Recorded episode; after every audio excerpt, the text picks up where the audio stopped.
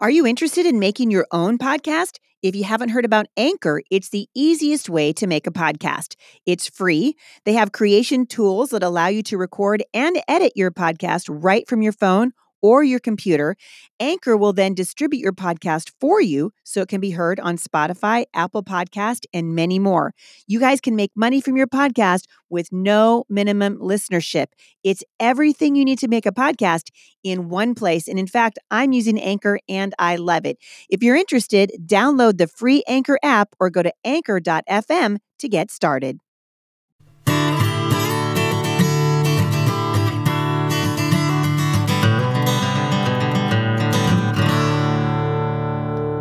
Moms, this is Heidi St. John. Welcome back. I am so glad that you have joined me again for another series of podcasts here at The Busy Mom.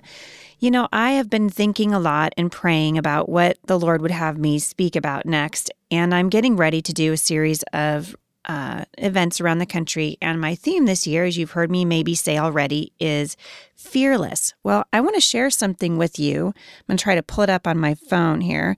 I want to share something with you that uh, has really been, well, for lack of a better word, weighing on my heart as I think about all the moms that contact me on a regular basis. So let me just tell you what the headlines are on my phone. So I'm connected to a news source on my phone, like many of you.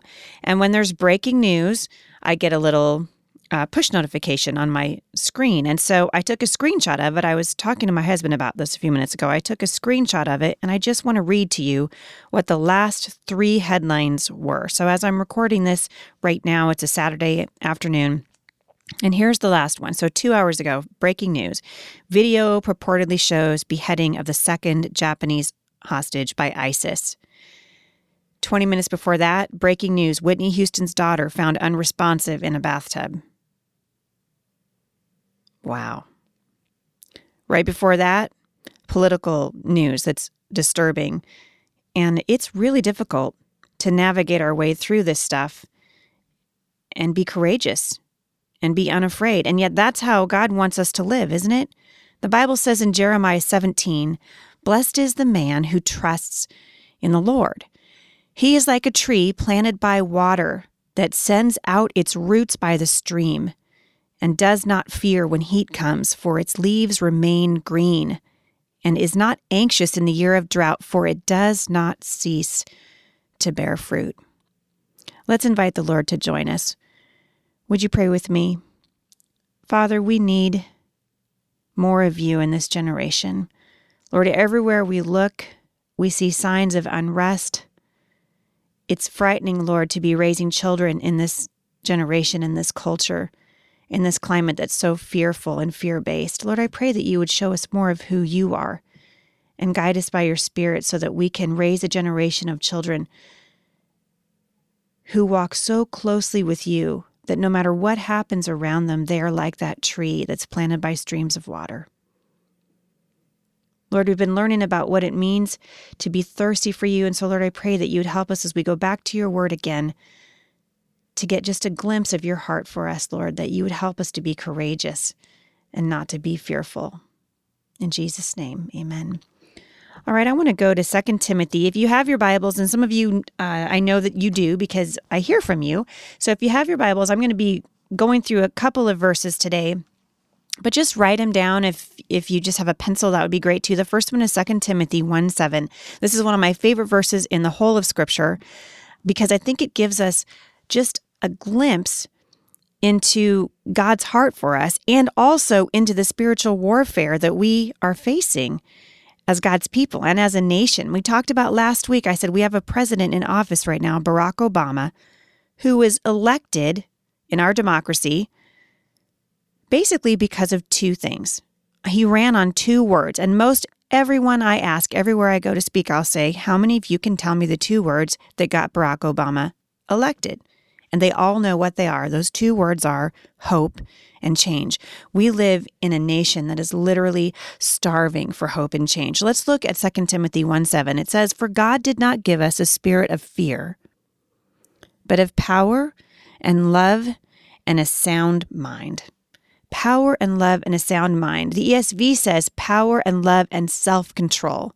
That verse tells me two things immediately about the character of God. For one thing, he cares about the fact that we he knows that we struggle with fear. Here's Paul instructing Timothy. He's saying, "Listen, that fear that you're feeling, that fear that's gripping your heart, that's not from the Lord."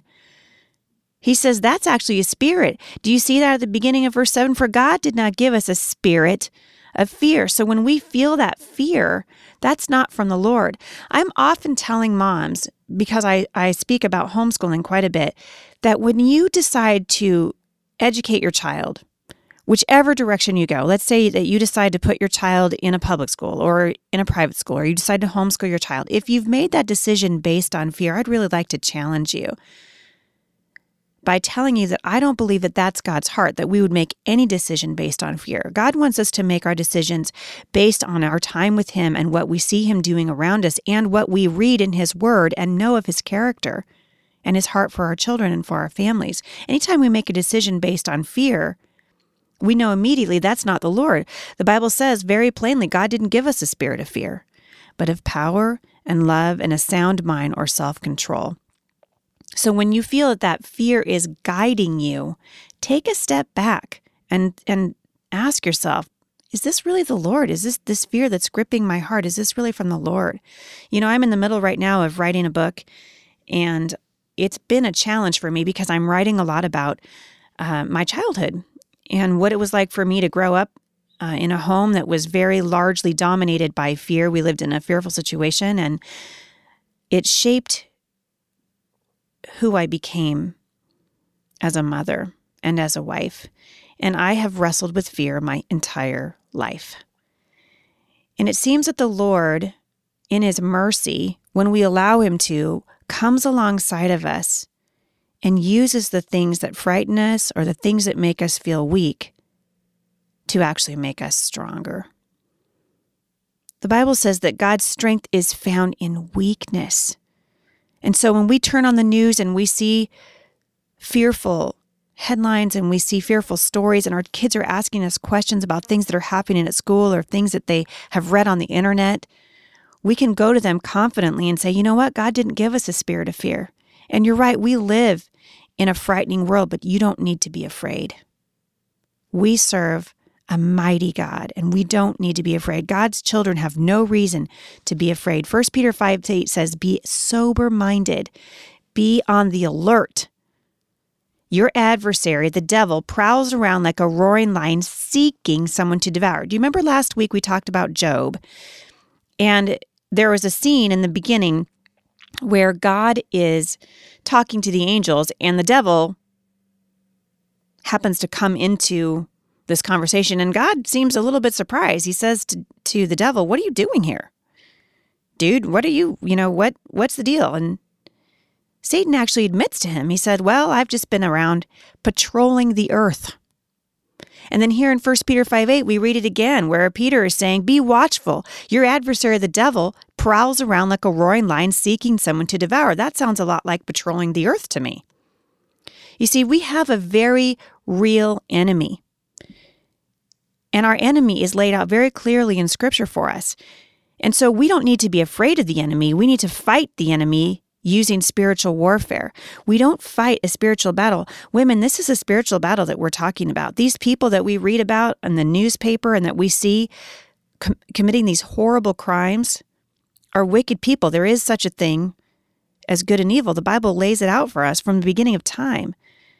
And so, if we recognize that it's a spiritual battle, it gives us the opportunity then to fight the spiritual battle using a spiritual weapon. And rather, I think sometimes than using a spiritual weapon, we become afraid and we want to insulate our children. And we want to make sure that nothing bad happens to them, that they're not exposed to anything bad. we we become fearful. I talk to moms all the time who are afraid of what's going to happen to their kids in the years to come. And that fear tends to rule us and reign over us. But it shouldn't because God hasn't given us a spirit of fear. I want to encourage you today if you're struggling with fear, come before the Lord and just admit it to Him. You know what? He made you, He knows all about you anyway. And you can confidently come. The Bible says you can confidently come before the Lord and lay it out to Him and say, you know what, Lord, I'm struggling with fear in my life. Help me to be courageous. You know, living fearlessly, which is what we're going to be talking about, doesn't mean that you don't have moments of fear. What it means is that you live a life that's based on faith and not based on fear, that your fear doesn't drive you. Rather, your faith drives you and your belief in God's heart for you. You can trust the Lord's work in your life. The Bible says that everything He does for you is good, that His heart toward you is good.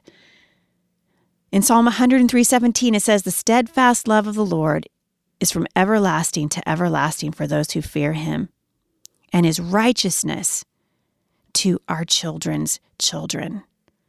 Blessed is the man, Jeremiah says, who trusts in the Lord. Women, you can trust in the Lord today. Come before him, lay your burdens at his feet, and ask him to fill your fearful heart with faith. He can do it. For more encouragement, visit me online at thebusymom.com.